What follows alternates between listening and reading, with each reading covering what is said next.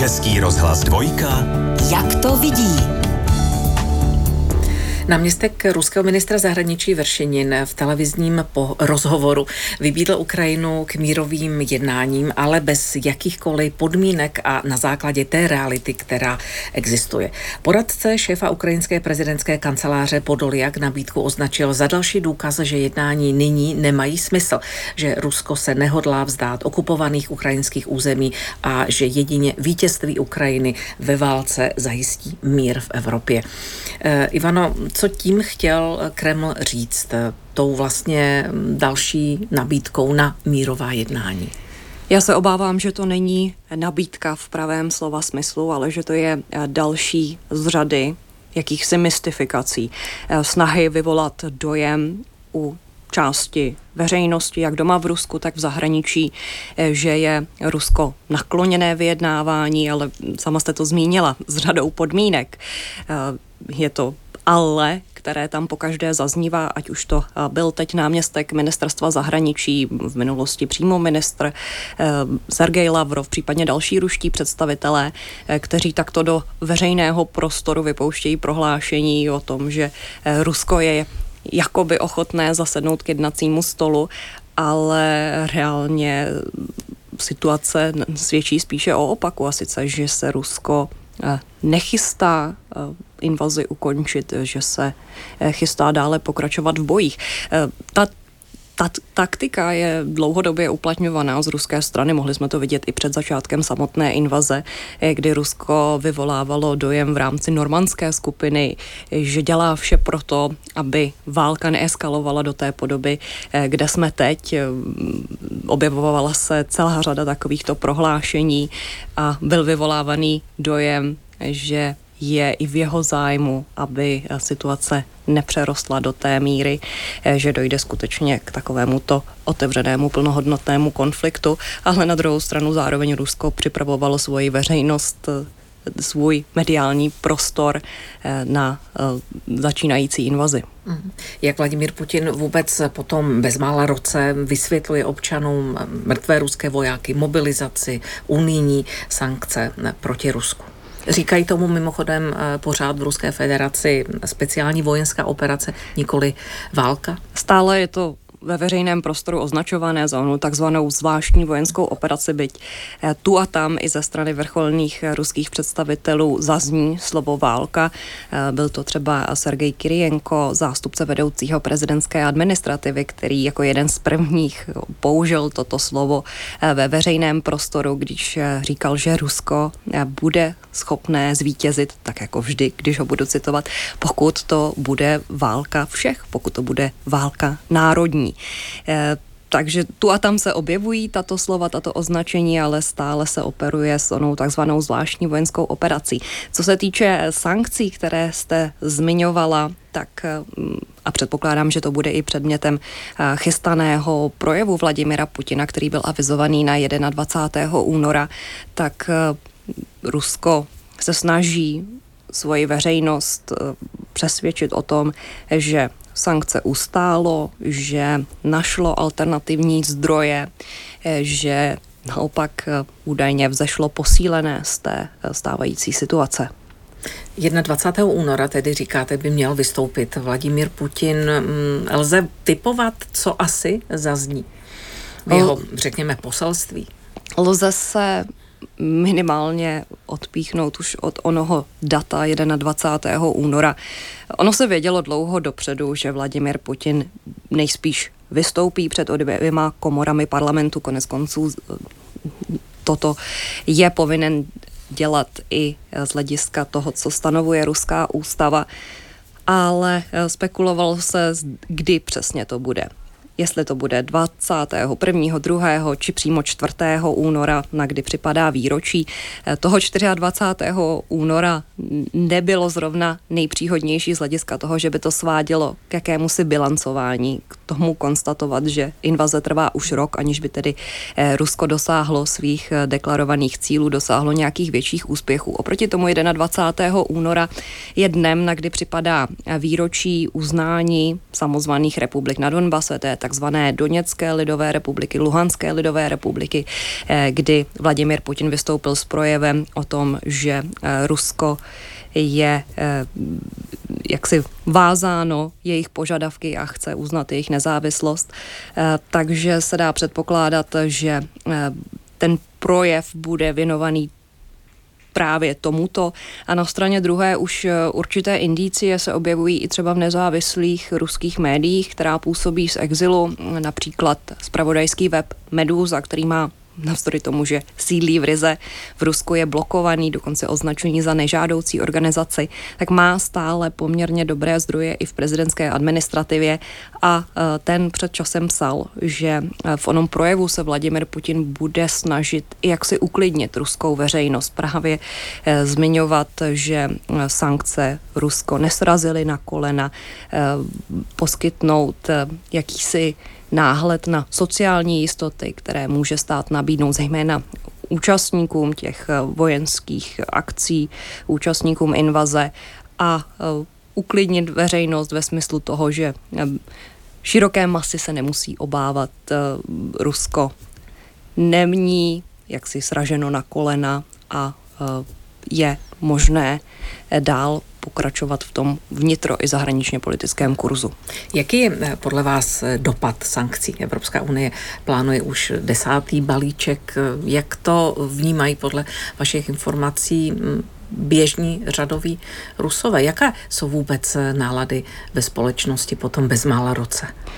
Já bych řekla, že ono se to liší podle jakéhosi sociálního statusu a materiálního zabezpečení ty nejbohatší vrstvy společnosti to pocítili v duchu toho, že nemohou nakupovat v luxusních obchodech v Moskvě, v Petrohradě, v dalších městech, mají limitované eh, možnosti cestování na západ, eh, ale stále jsou to lidé, kteří mohou svá aktiva přesunout někam jinam, kteří ve velkém eh, skupují nemovitosti, investují ve Spojených Arabských Emirátech, v Turecku a dalších zemích.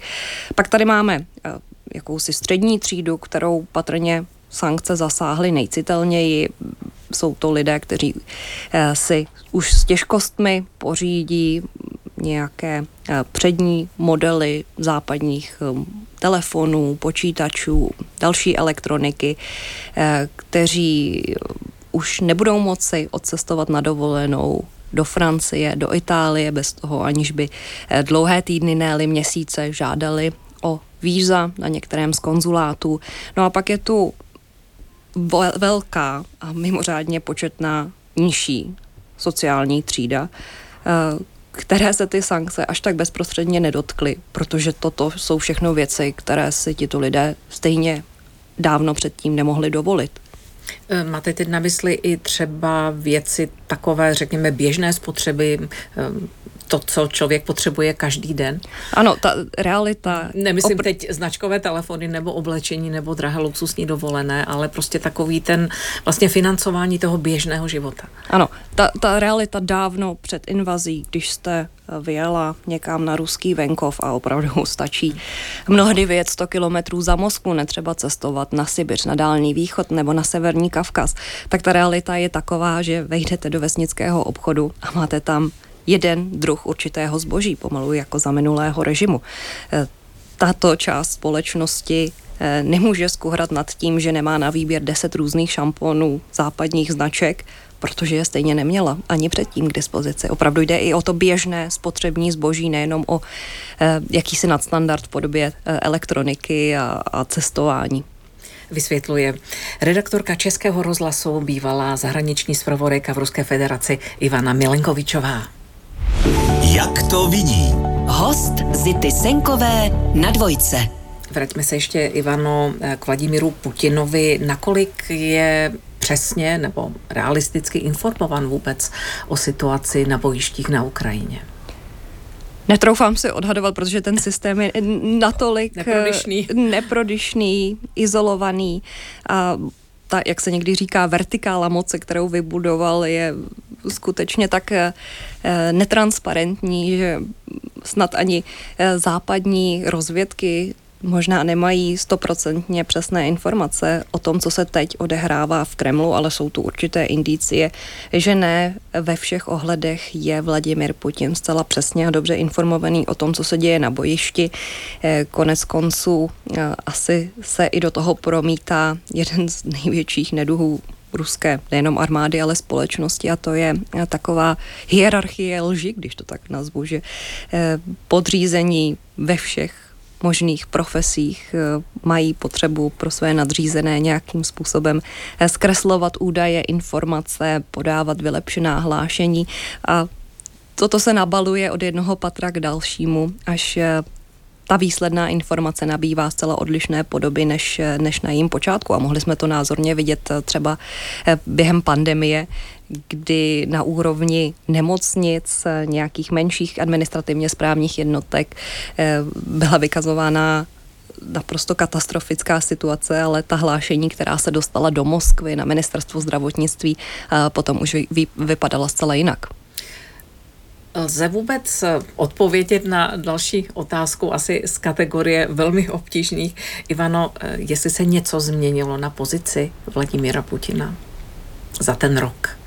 Když se možná i podíváme na tu vertikálu moci, kým je obklopen, eh, jak se hm, to prostředí kolem něj třeba eh, proměnilo. Vladimir Putin je velmi izolovaný už od začátku pandemie. Tomto ohledu bych řekla, že tahle tendence se jenom ještě prohloubila zejména tady eh, kvůli obavám o jeho bezpečnost.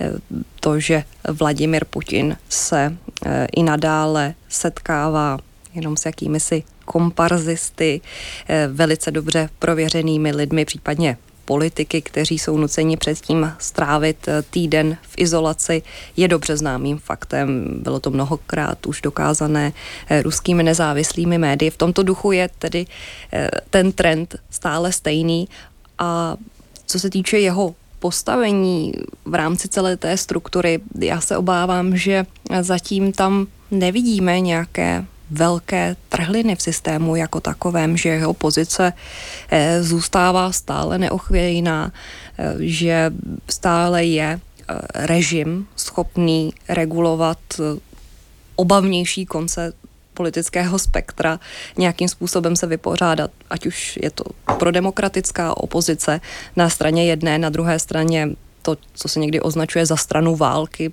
takový ti váleční štváči, kteří volají po mnohem větší angažovanosti ruských ozbrojených sil na Ukrajině, mnohem širší mobilizaci eh, společnosti za účelem války. Toto všechno je způsobem ještě Kreml schopný eh, nějakým způsobem zpracovat, regulovat a eh, ta pozice Vladimira Putina osobně zůstává stále pevnou. A řekla bych, že pokud ho něco může ohrozit v této chvíli, alespoň na základě těch informací, které máme veřejně k dispozici, eh, tak eh, je to jeho vlastní zdraví a jeho vlastní smrtelnost. Zatím se tam e, nerýsuje nějaký velký politický konkurent, ať už je v řadách armády nebo, e, nebo politického spektra, o, o občanské společnosti nemluvě. Je Vladimír Putin, Ivano, tím největším jestřábem? Řekla bych, že není. Řekla bych, že není, že jsou tam ještě podstatně radikálněji naladěné osobnosti. Eh, zmiňovala jsem onu takzvanou stranu války, to jsou různí eh, prováleční blogeři, komentátoři. Můžeme se taky domnívat, že i v řadách silových složek budou podstatně radikálněji naladěný lidé. Můžeme to předpokládat možná i u eh, Nikolaje Patruševa, jednoho eh, z nejbližších spolupracovníků Vladimira Putina, eh, jednu z klíčových postav ruského bezpečnostního aparátu, bezpečnostní rady státu. A je na snadě otázka, jakým způsobem Vladimir Putin balancuje tyto různé protichudné zájmy. Je jaksi mm, takovým předpokladem, domněnkou, že Vladimir Putin cíleně vyvažuje některé konkurenční skupiny tu straní jedněm, tu zase druhým, možná i sám podněcuje konflikty mezi nimi.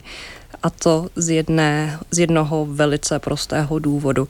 Dokud bojují mezi sebou, dokud se jdou po krku navzájem, tak neohrožují jeho osobně nebojují proti, proti němu. Ono už měsíce se spekuluje o tom, zda by mohlo dojít třeba ke státnímu převratu, jestli Rusko čeká nějaká revoluce. Ehm, má to vůbec nějaký podle vás eh, reálný základ, řekněme, tyto úvahy, nebo je to spíše něco z kategorie přání otcem myšlenky? Já bych úplně zcela nevylučovala takový scénář, eh, jenom když se budu držet toho, co nás vždycky učili na politologii, tak eh, je velmi těžké revoluce, takovéto procesy nějakým způsobem eh, předvídat, natož eh, podněcovat z hlediska kýžených efektů. Konec konců to se velice názorně ukázalo u politologického paradigmatu democracy promotion, exportování demokracie. Eh, viděli jsme to během arabského jara, že ty eh, očekávané dopady jsou mnohdy podstatně jiné. Eh, revoluce jsou velice opravdu komplexní, vstupuje do toho tolik proměných, že je těžké předvídat, jak dopadnou, ale nedají se samozřejmě vyloučit. Je to jedna z možností toho, jakým způsobem se může Rusko ubírat.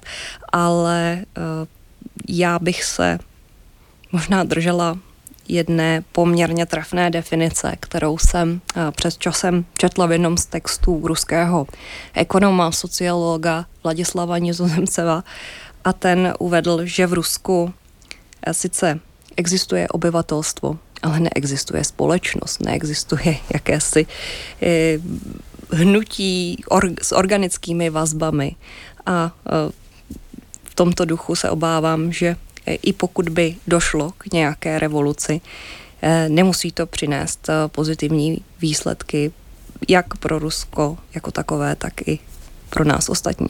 Upevňuje Kreml Vladimír Putin svou politickou moc. Vidíme změny, různé výměny na velmi důležitých postech, třeba v oblasti kultury. A co se týče jeho osobní moci, tak tu nepochybně opevňuje po celou éru svého působení na eh, nejvyšších eh, místech, zejména po svém návratu do Kremlu. Už v roce 2020 Kreml prosadil ústavní reformu, která mu umožňuje teoreticky kandidovat znovu. V roce 2024 téma prezidentských voleb už je poměrně aktuální v Rusku dříve či později uvidíme začátek prezidentské kampaně, ale eh, co se týče kultury, kterou zmiňujete, tak eh, to jsou nějaké možná širší společenské procesy. Eh, ano, viděli jsme změny na některých postech, viděli jsme například střídání na postu šéfky Treťakovské galerie, kdy letitou ředitelku vystřídala dcera někdejšího spolupracovníka Vladimira Putina, eh, Jelena Proničevová, eh, dáma, která eh, sice působila dříve i v jiných předních kulturních institucích, ale je zde zjevná ta personální vazba jejího otce na Vladimira Putina osobně. On byl jeho zástupcem v době, kdy Vladimir Putin šéfoval FSB, ruské tajné službě. Jsou tedy postupně nahrazovaní představitelé kultury, ať už jsou to ředitelé galerií, ředitelé divadel a dalších kulturních institucí za ty, eh, kteří jsou ochotní eh, prosazovat kulturu v jakémsi vlasteneckém duchu. Konkrétně někdejší šéfka Treťakovské galerie například se příliš netvářila na výstavu umělců z Donbasu, která měla být tedy představena veřejnosti na půdě Treťakovské galerie. A byla vyměněna. Oficiálně jí skončil mandát. Ano. Mění se nějak eh, podle vás, Ivano Milenkovičová, vztah mezi eh, Kremlem, řekněme tím prostě establishmentem ruským a eh, části i těch mocenských elit a elit vůbec ve společnosti? Ve smyslu například oligarchů bych neřekla, že jsme mohli zaznamenat nějak nějaké významnější výstupy proti režimu. Byl sice Oleg Tinkov, ruský miliardář, mimo jiné zakladatel jedné z předních ruských bank, který se velice zřetelně vymezil vůči režimu Vladimira Putina, vůči válce na Ukrajině jako takové, ale to byl spíš takový ojedinělý výkřik do tmy, jinak ostatní ruští oligarchové si velice dobře uvědomují, jaké následky pro ně bude mít takovéto prohlášení a zejména ti, kteří jsou úzce spjatí s režimem, kteří, kterým bylo umožněno vyrůst do pozice, kde dnes jsou, tak jsou na režimu závislí konstatuje redaktorka Českého rozhlasu Ivana Melinkovičová. Jak to vidí? Host Zity Senkové na dvojce. Je v Rusku ještě vůbec opozice nebo už jenom v zahraničí? Ve smyslu organizované opozice nic takového už nemůžeme vidět. Jsou to eh, spíše takové rozptýlené ostrůvky odporu, často i v podobě jednotlivců nebo nějakých malých skupinek, ale ve smyslu eh, politické opozice, organizované, takové, která by byla eh, schopná podniknout nějaké větší akce, mm, gesta vzdoru, například demonstrace svolat, eh, tak tak to nemůžeme vidět nic takového ve stávajícím Rusku představitelé nesystémové opozice jsou buď za hranicemi v exilu, anebo už nejsou mezi živými. Jeden z nejhlasitějších odpůrců války na Ukrajině, Boris Němcov, byl zavražděný, jak víme, v roce 2015, krátce před plánovaným pochodem právě proti válce. Je Ivano v Rusku tématem diskuse, která probíhá v podstatě eh, v Evropě a na celém světě, a to je účast ruských i běloruských sportovců na olympijských hrách v Paříži v roce 2024. Ta představa, že by na olympijském stadionu vlála ruská či běloruská vlajka. Je to samozřejmě tématem, kterému se věnují vrcholní ruští představitelé. Komentovala to například mluvčí ruského ministerstva zahraničí Mária Zacharovova, Eh, která to označila za porušení mezinárodního práva, což je eh, když to řeknu poněkud licoměrné, zrovna od vrcholného ruského představitele namítat, že je něco porušením mezinárodního práva. E, nicméně věnují se tomu i ruské deníky, řeší se to na sociálních sítích. E, samozřejmě v duchu toho, že e, je to údajným projevem rusofobie, že politika do sportu nepatří a tak dále, ale já bych připomněla eh, jeden důležitý fakt, a sice ten, že velká část ruských sportovních reprezentantů je zároveň příslušníky armády. Jsou to sportovci například z klubu, z klubu CSK Moskva. To je klub ruské armády. Eh, tito lidé mají hodnost v ruských ozbrojených silách, nejenom tedy přímo v armádě jako takové, ale třeba v Národní gardě a dalších složkách. A Rusko se tím eh, zcela otevřeně chlubilo po poslední olympiádě v Tokiu bylo zdůrazňované, kolik eh, příslušníků třeba právě Národní gardy získalo medaily Vypadá to podle alespoň vojenských expertů a zpravodajců, že se Moskva chystá na velkou ofenzívu. Eh, vidíte to také tak, Ivanu? Že se Rusko připravuje na vleklý konflikt? Všechno tomu nasvědčuje. Není tady jediná indicie, že by se Rusko chystalo eh, konflikt ukončit. Eh, zmíním třeba to, že se momentálně chystá zásadní reforma systému vojenských komisariátů, tak aby někde existovala ucelená databáze mužů, případně i žen, kteří můžou být povolaní do zbraně, což byla eh, velká bolístka té první vlny mobilizace loni na podzim, kdy zkrátka neexistoval ucelený soubor dat o všech občanech. Eh, stejně tak se ruská armáda teď chystá eh, invazním vojskům eh, nabídnout od jara nové uniformy, které mají být lepší, kvalitnější, teplejší. Tohle všechno nasvědčuje eh, tomu, že Rusko se připravuje na pokračování konfliktu, nikoliv na jeho ukončení. Má na to Rusko peníze? Eh, co vůbec způsobuje, obávám se, že už to asi otázka na mm, delší, delší odpověď musí přece někde krátit ty rozpočty. Určitě, ale já bych Rusko nepodceňovala ve smyslu toho, že eh, ještě všechny jeho rezervy nebyly vyčerpané a to rozhodně ani ty lidské.